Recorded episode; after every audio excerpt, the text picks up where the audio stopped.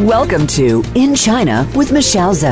Manufacturers have long known China to be a leader in their industry, but now the world is recognizing China as a business center for companies, market traders, education, and artists. It's no wonder that the economy has grown to be the world's second largest. In our program, you'll learn from the thought leaders and professionals who have lived in both the U S and China and continue to do business there.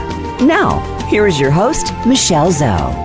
Welcome everyone. It's so great having you here today. You are listening to In China with Michelle Zou, and I'm your host, Michelle. I'm the founder and C E O of Pacific Technologies Consulting Group. We help American and Chinese organizations learn from each other, bridge their needs, and grow their businesses internationally. You can contact me at our company website, p t c g consulting dot com. Make sure to click on the links in my show link or email me at michelle dot zou at p t c g consulting dot com. And as always, I welcome you to connect me on LinkedIn. Today, we have Benjamin Lee with me on this show. Benjamin is the chairman of Hong Kong Greater China Business Association of Washington. He is also the C E O of Foreign Sources Limited. It's an import and export company based in Seattle. I have known Benjamin for many years, and he's very well respected in the Seattle area by in our Chinese community, as well as in the local other communities. Today, we are going to talk about uh, trade with China in the apparel industry. Welcome to the show, Benjamin. Hello, Michelle. How are you? Thank you for having me. I really appreciate you take the time and uh, doing this interview with me. As I said, uh, I've known you for a couple of years, and uh, I went to your Hong Kong Greater China Business Association's uh, events. Every year you have big events, and you have also done a lot of different things in the U S for the past many years. So maybe I would like you to introduce yourself to our audience. Give us a little bit more details on who you are, so what you have done before, so we get a better picture of your background. Okay, perhaps start with my family. My family is in the textile industry uh, for almost four generations. Started originally from Shanghai for the communists. And before nineteen forty-nine, well, that's yeah. what you mean. So actually, my grandfather, grandparents, my father escaped seven forty-eight from Shanghai, and my father took the last flight out of Shanghai, flew into Taiwan. The plane, the weather was bad, he landed in Taiwan. So he started a factory in Taiwan, then got married. I was born in Taiwan, and later on he reunited with the rest of his siblings in Hong Kong. Of course, many of his siblings also in the textile business. We are actually the first textile factory launched in Hong Kong. When was that? The late fifties. Wow, that's many years the, ago. The reason is, back then in Shanghai, we had ordered textile machineries from United States, and to produce the machine, it takes many years, and also back then, shipping from United States to Hong Kong to China, it takes a long time, slow boat to China.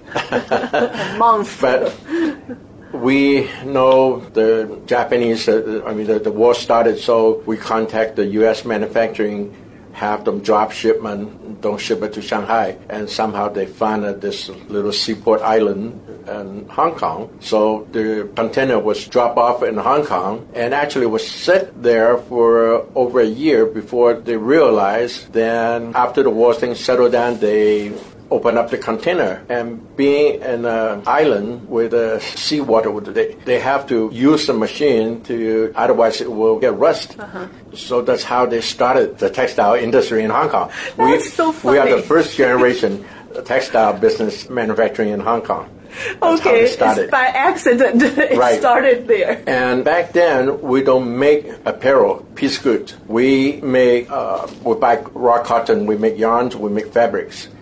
So our family basically is buy raw cotton, make yarn, and we have a fabric mill, dyeing mill, cut and sew mill later on. And because all textile piece goods come to United States, uh, Canada require quotas. So when we decided we have the apparel manufacturing. We not only have the factory in Hong Kong, we have in uh, Southeast Asia country to use each country's quota. But originally, when we make fabrics, we make bed sheets, uh, make curtains, because we order those wide textile machines. So the fabric is really wide. wide. So mm-hmm. it's different than making apparel, garments. But later on, we continue, expand the factory, expand to different apparels. So from wovens, we have denim factories. We also have knit factories make T-shirts, because we see the train, you know, Adidas, Nike is getting really big. Then I basically came here in early seventies. I came here for education, uh, went to school. After I finished, I came here for high school and college. When I finished school, I helped our family, my dad, still continue buying the textile machinery through Rockwell, down at South and North Carolina, and I went to Memphis, the cotton brokerage firm, to buy cottons,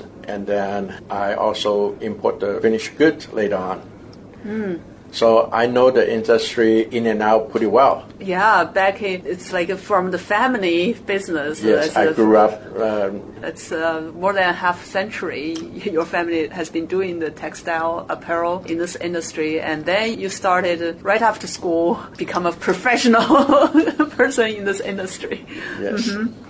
Wow. So you mentioned that you moved to the U S in the nineteen seventies, and uh, you stayed in... The early seventies, yes. Uh-huh. And you stayed in the Seattle area since then? Pretty much. Uh-huh. Okay. So, and as I did the introduction, you are also the chairman of this uh, Hong Kong Greater China Business Association of Washington. And what uh, is that one association about, and uh, why did you start that? Actually, how did I start with this Hong Kong Association first before we add on Greater China after President Xi was here three years ago? I was with Seattle Chinese Chamber of Commerce in Chinatown for six years. Then the Hong Kong Trade Development Council had asked me to establish a Hong Kong Business Association over here. Mm-hmm. So it was just a timing. I feel since I grew up in Hong Kong, I know Hong Kong pretty well. And I say, all right, I will establish a Hong Kong Association over here in Washington. In the United States, there's a total of twelve chapters. Mm, already twelve chapters. Uh-huh. Yes.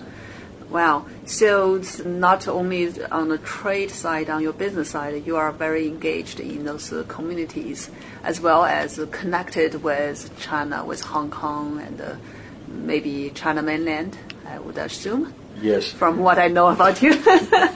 We Chinese say, 饮水思源. I would never forget where my roots, my culture.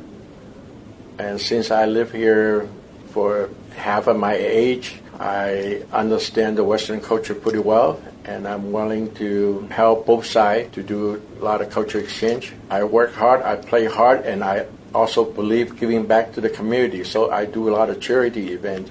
I set on many nonprofit organizations help raising money. Mm-hmm. And help our Asian community step into the mainstream. Yeah. And that's my passion now, pretty much. Okay, that's your passion. You are not uh, focusing on your business anymore. Well, sounds- business is pretty much well established. It just follows through with some key vendors, customers. I'm not doing much new customer, but I have many friends still come to me, consult me, and ask me with the industry how to work with China manufacturing. Mm-hmm. And of course, we all know uh, about thirty years ago when China changed the economic, the all the import, export has a permit. Basically, it's controlled by the government leaders. Then the W T O was within the five years, they still require a quota.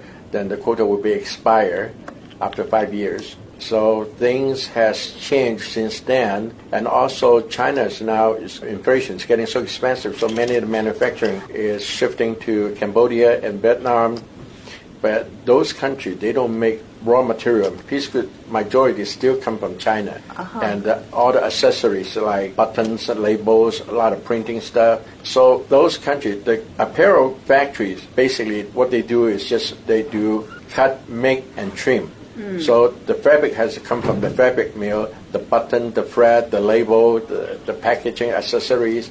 So there, there's zippers, there's many other things involved with just a one-piece uh, apparel.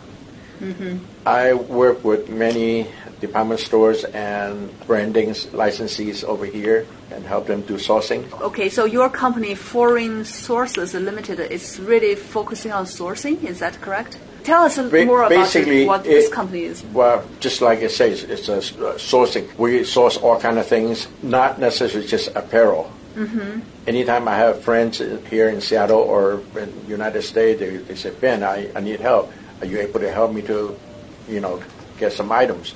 But that's other reason is we're working with the Hong Kong Trade Development Council. And Hong Kong basically is has many trading company agencies. They can do all the protocols and sourcing mainland China's mm-hmm. factory. Yeah. So for anyone want to learn how to do business with China, we can help them to introduce to Hong Kong Trade Development Council. We have a lot of know-how and help them set up a referral and get pricing quotations. Mm-hmm. Sounds it's more like a consulting company. Well, you don't do the trade yourself. Yes, I do. Oh, you still do the trade yes. yourself? Well, some of the, I might not do smaller orders or startup companies. I will refer them to a friend. But today, in the retail industry, is so price-driven. Mm-hmm. So for the people who don't have experience, they think they can start something small, but usually you have a minimum order, and anything that requires best order, which is on a smaller scale, then your piece good, the dyeing color will be different than a bulk bigger order. Oh, wow. So sometimes there are a lot of things to learn to educate them. Mm-hmm. So if I understand correctly, what your company, the Foreign Sources Limited, is doing, it looks like a, you guys still do some trading, but uh, you only do large business, not small ones. And you also do the sourcing for other companies and maybe uh, consulting or education, these kinds of things to help other businesses uh, to do Yeah, a lot, lot of times I have many friends. For example, a few years back, we have a local designer. She's Asian. Her name's Luli Yang. She had a contract with Alaska Airlines and designed all the uniforms. And uniform, you have blouse, shirt, T-shirt, jacket, pants, skirt, other accessories. So that will require many different factories. So the best way is I tell her how to start, go to fabric mill to source the fabric, and go to different factory or go to one large agency mm. to shop around. Wow. So her job is not just a designer. She needs to deliver the whole yes. goods at the end, right? All yes. kinds of uh, clothes that uh, right. Alaska Airlines so requires. So uh-huh. being a designer, of course, you have to go visit the factories, visit all the fabric companies, shop price, so you can come up with target price because you got to put together a proposal for the airlines. Mm, wow, that's same as retailer. Project. When a buyer come to me, you either give me a, a target price if I can meet the target price because retailer everybody have competitors. Right. Yeah. Okay, so I think it's time to take a very quick break. Then we will come back and uh, dig more into this apparel industry in China and help our audience understand the opportunities and the tips of doing this business with China.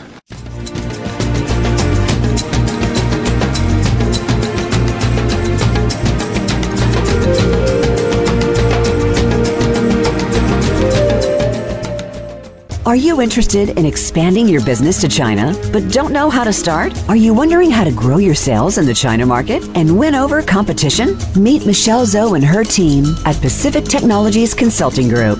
Our consultants are U S China experts and have all lived and worked in both the U S and China with many years' experience in market entry strategies, management, and execution. We can help you find the right partners, develop opportunities, and grow your business in China.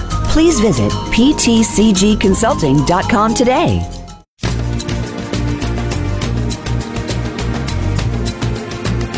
You are listening to In China with Michelle Zou. To call into our program today, please call one eight six six, four seven two, five seven nine zero. That's one eight six six, four seven two, five seven nine zero. You may also send an email to info at p t c g consulting dot com. Now, back to this week's program.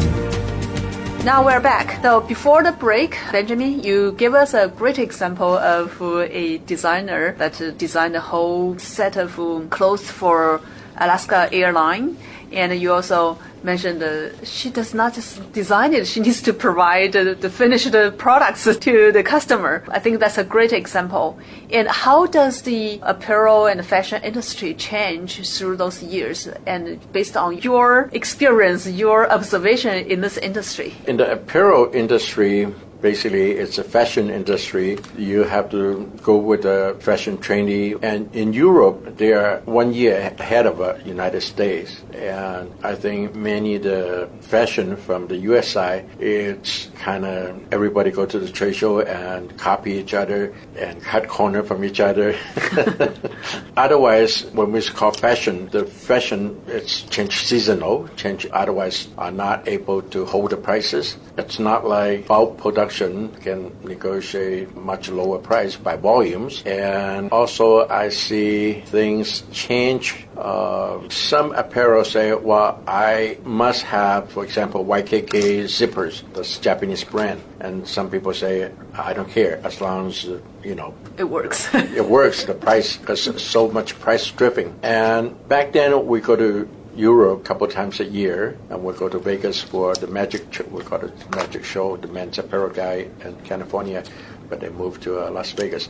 So it's one big family. Mm. And when China opened up, we see Japan, Korea, Taiwan manufacturing shift their mix to uh, in China. And today, China, because the real estate, because the labor, because everything else, so it have forced them to shift to Cambodia and Vietnam, and also the U S are not, buyers are not spending that much time traveling, so they contact sourcing agents, help them. That will save a tremendous money uh, because you go to Asia, you have to fly international flights and hotels and, you know, all those cost money. The industry, the fashion folk, start from the fabric mill. The fabric mill had to come up with new fabrication. Otherwise, if just a basic piece good, then you're not able to raise the price. You got to come so up with some. They you know, innovate. So right? Yeah, innovate.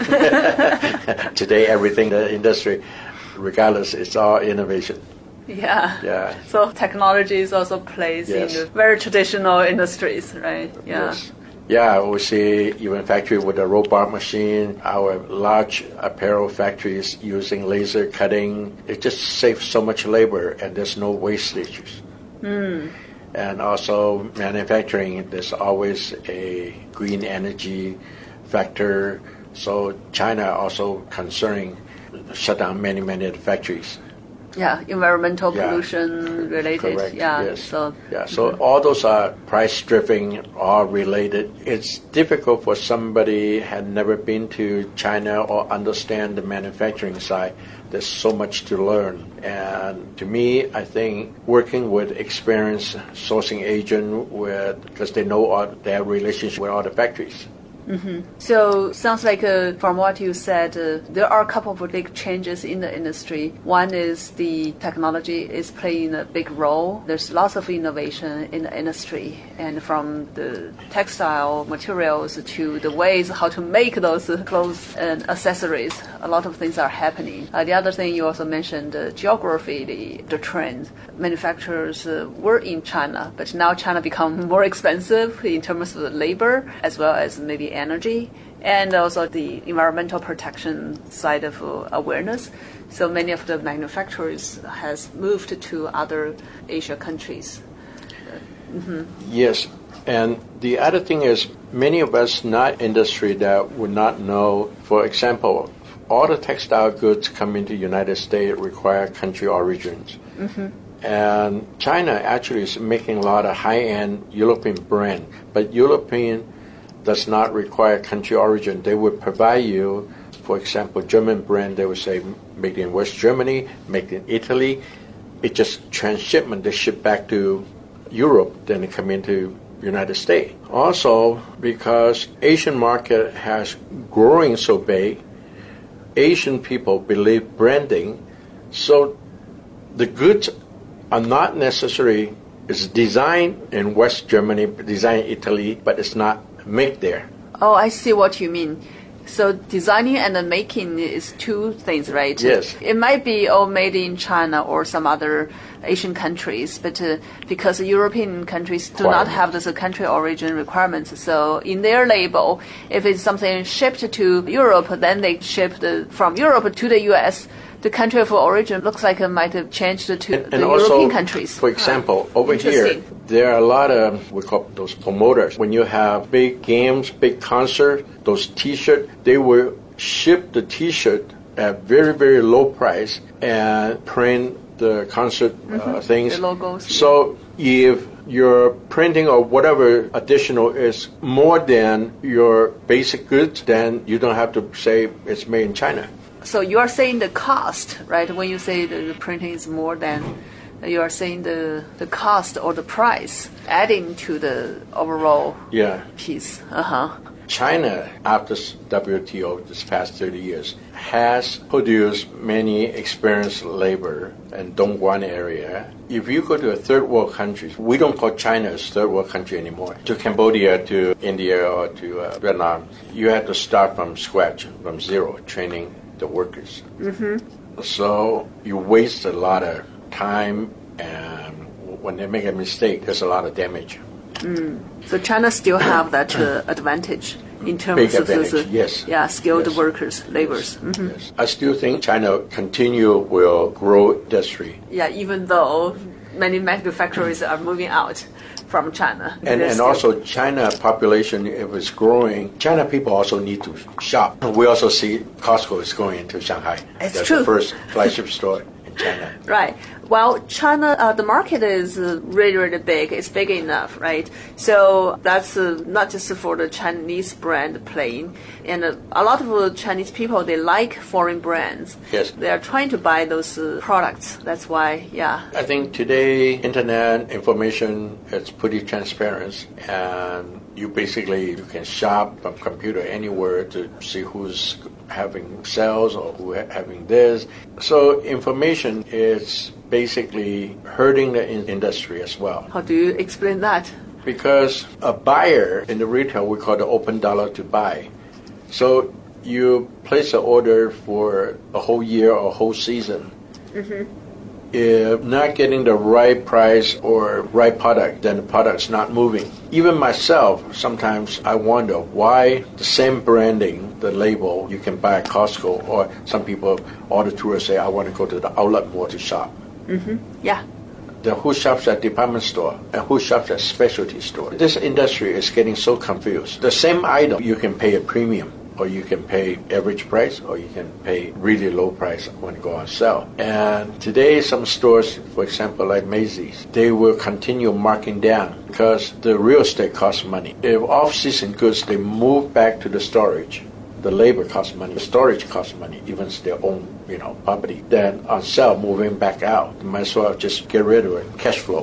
Mm-hmm. Fashion industry turnaround is relatively quick. After the season, then you, you better get rid of uh, everything. Uh-huh. That's right. So we're seeing so many branding shutting down, close the store. The industry, only high end can manage to survive their own boutiques. Mm-hmm. Okay. Well, what I heard from you is uh, the overall industry, because with uh, internet, uh, with all this new technology and new business models, the traditional retail brand, uh, all this specialty or high-end, uh, you know, some of those brands, retail brands, they have a hard time to survive. And uh, I also heard that uh, in terms of how China plays in this overall ecosystem, you have a strong confidence that China will still play a big role in the worldwide apparel industry, not just say in China. That's due to the experience, the labors, and all this ecosystem already developed in China during the past many years when they were the manufacturing center. So that's one. Second is because the China domestic market is still very strong. It's really big. You know, the apparel industry still keep on growing, so they continue produce all these uh, goods and continue accumulate all kinds of experience there. So they are still playing a big role in the worldwide market.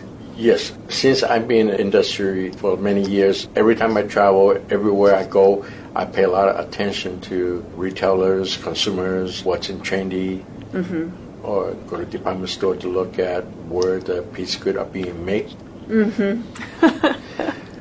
So I have to know uh, the competition, go to trade shows all the time and talk to you know people in the industry to find out. Mm. Okay, so I think it's time to take another quick break, and we will come back right away.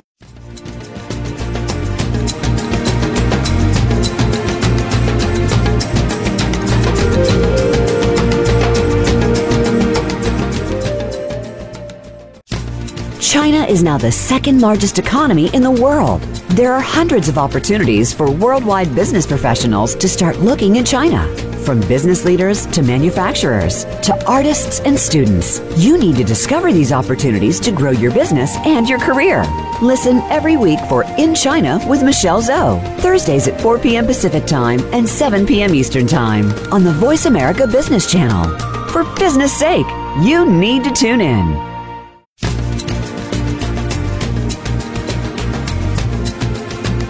You are listening to In China with Michelle Zou. To call into our program today, please call one eight six six, four seven two, five seven nine zero. That's one eight six six, four seven two, five seven nine zero. You may also send an email to info at p t c g consulting dot com. Now, back to this week's program. Okay, now let's continue talk about the China's apparel industry. From all these years since China opened the door and started to attract foreign investment in order to help develop the economy in China, and China become a huge Uh, what's the word we use? The world's manufacturer. I see some changes here. Uh, I remember when I was in China back in the eighties and the early nineties, a lot of the brands, like let's say fashion side, right? Apparel fashion side. The brands that uh, they go to China and they have the manufacture sites in China to manufacture for the uh, design. They send the design to China. And then to have the goods made in China. Yeah, to have the to goods manufacture in China. Yeah, to manufacture it in China, then they export. Correct. Yeah, uh, export the finished product back to the worldwide uh, markets. That was uh, many years ago. And these days, I think uh, things have changed a lot. And uh, in one of the show, I have a guest uh, talking about uh, Chinese coming to the U S, for example, the visitors, the tourists. Then they spend a lot of money buying all kinds of goods, and especially those uh, uh, branded uh, like accessories and uh, clothes, uh, shoes, all these kind of things. Yeah. So what have you observed in this uh, change, the, the trend in China, and what does that mean to business people who are in this industry? From my experience, that since I grew up in Hong Kong, before Hong Kong returned back to China in ninety-seven, after this China signed the W T O, open up, and also basically Chinese right now, they have the world's biggest spending power. Things are totally shift, and old days we call Hong Kong shopper's paradise. It's like a free zone, right? Yeah, no import duty. But today, I think China, we see all the major uh, worldwide branding, all the major European branding, open up their flagship store in China instead of Japan or Hong Kong. Mm. And obviously, there is such major market share. Otherwise, they would not open their flagship store in Shanghai or Beijing or Chengdu. Old days, manufacturing, sometimes they will have uh, leftover fabrics, or we call this reject the second goods. They circulate it in the local market. But today, we even many, many the high-end branding, the knockoff goods are not selling on the streets, on the open market. You have to go to the back alley. Uh, it's getting less and less because now people can go to Alibaba, go to uh, Amazon, uh, everybody shop online, so everybody go to internet to buy things. Those knockoff are not like it used to be. I think those people having a hard time survive as well. Yes, that has been a concern, a major concern for because uh, for, for those brands, right? Yes. Yeah, the knockoff or the back, copycats. Back then, copycat or knockoff, many of the major branding, they don't have a so-called sole agent or distributor in China.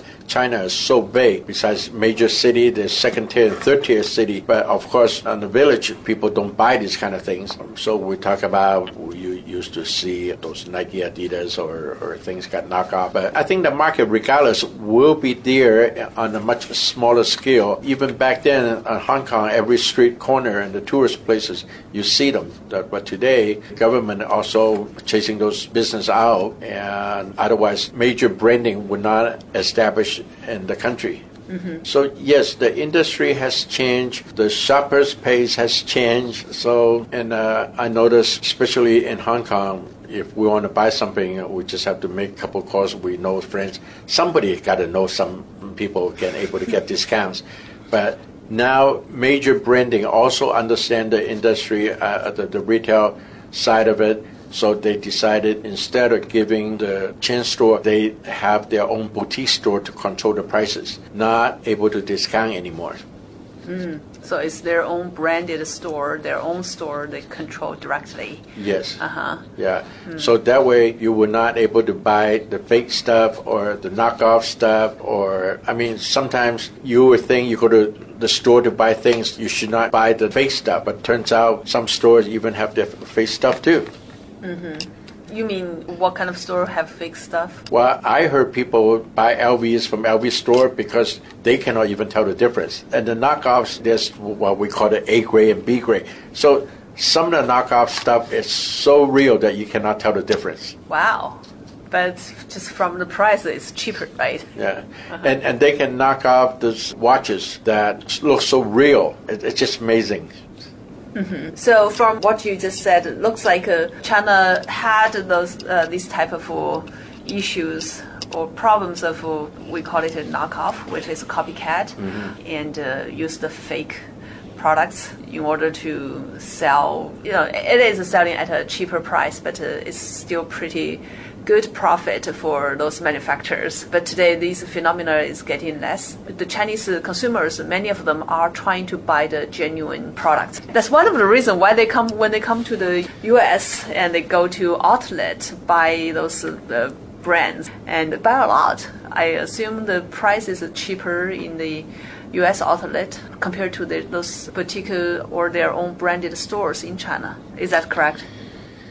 Uh, sometimes I think it's just psychologically you think, oh, U S doesn't have such things. Uh, you the tariff yeah. or the, the import the, duty. Right, and uh, able to get cheaper. But yes, now all the tourists, they think because the exchange rate difference, because all the factors, even the European, they come to U S to shop. U S, it is now the cheapest place to shop. The gasoline definitely is cheaper than any place, yeah. any place else, and a lot of the brand is cheaper. What are the tips you give to those brands if they want to, no matter if they want to manufacture in China, I think most of them they have to, and uh, or they want to sell to the China market? Usually, branding, you either establish, open a China office, look for a partner, or let importer to handle it. So direct sales, or you use uh, distributors. Importer, distributors, yeah, yes. In the middle. Yeah. So that's traditional way, right? If something goes wrong, then you can help. They're responsible, say, because it depends on your contract, your agreement, why there's knockoff things over there, why you're not paying attention. Obviously, you can tell from the sales. So I think the market is there for everything. There's a market for everything. And if you have the right product uh, with the good name, the right time at the right place, you can make a lot of money. And Benjamin, in the very beginning of the introduction, I mentioned that you are the chairman of Hong Kong Greater China Business Association of Washington, right? So what is the function or the what's the mission of this organization? The organization basically uh, is try to establish bridging culture between U S, state of Washington, and Asia, including China, Hong Kong, and Taiwan. Hong Kong, in the past, it's a British colony. It's a international big capital. And we grew up not specifically for, it, it's a multicultural. So we are focused here with no boundary multicultural bridging, helping the new immigrants or the Chinese understand their cultures, and working with both the U S and American-born Chinese and the new immigrant to helping bridging the different industry, doing a lot of coaching. That's what we focus on. Mm-hmm. So who are the members today in this organization? Our members covers many business people, many I T companies, the healthcare, hospital, education. I work with U W Medicine. I work with Swedish Providence Hospital. We've been to China many times, uh, working with a lot of various different company industries. Mm-hmm. Those are our key members. Mm, quite a variety of yes. different industries. Yes. Uh, and the professionals. Yes, and that we also uh, have a very strong relationship with Hong Kong Trade Development Council, and every year we go back for a trade show, and we also, each time we have a side trip to go to a different city in China to visit the Chinese uh, manufacturing or the overseas, what do you call it, commerce departments, mm-hmm. to understand uh, the changes, mm. to update all the information. Okay, to so provide those uh, service for our members.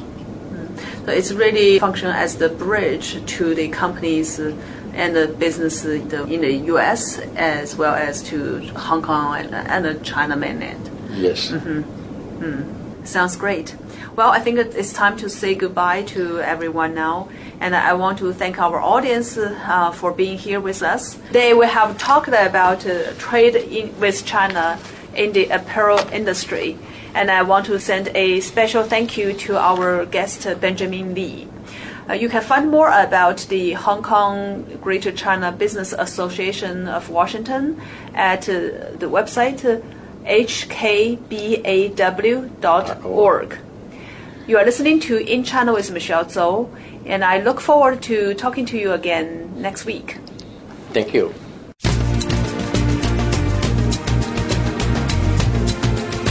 Thank you for tuning into In China with Michelle Zou. Please join us for another edition next Thursday at seven p.m. Eastern Time and four p.m. Pacific Time on the Voice America Business Channel. We'll talk again next week.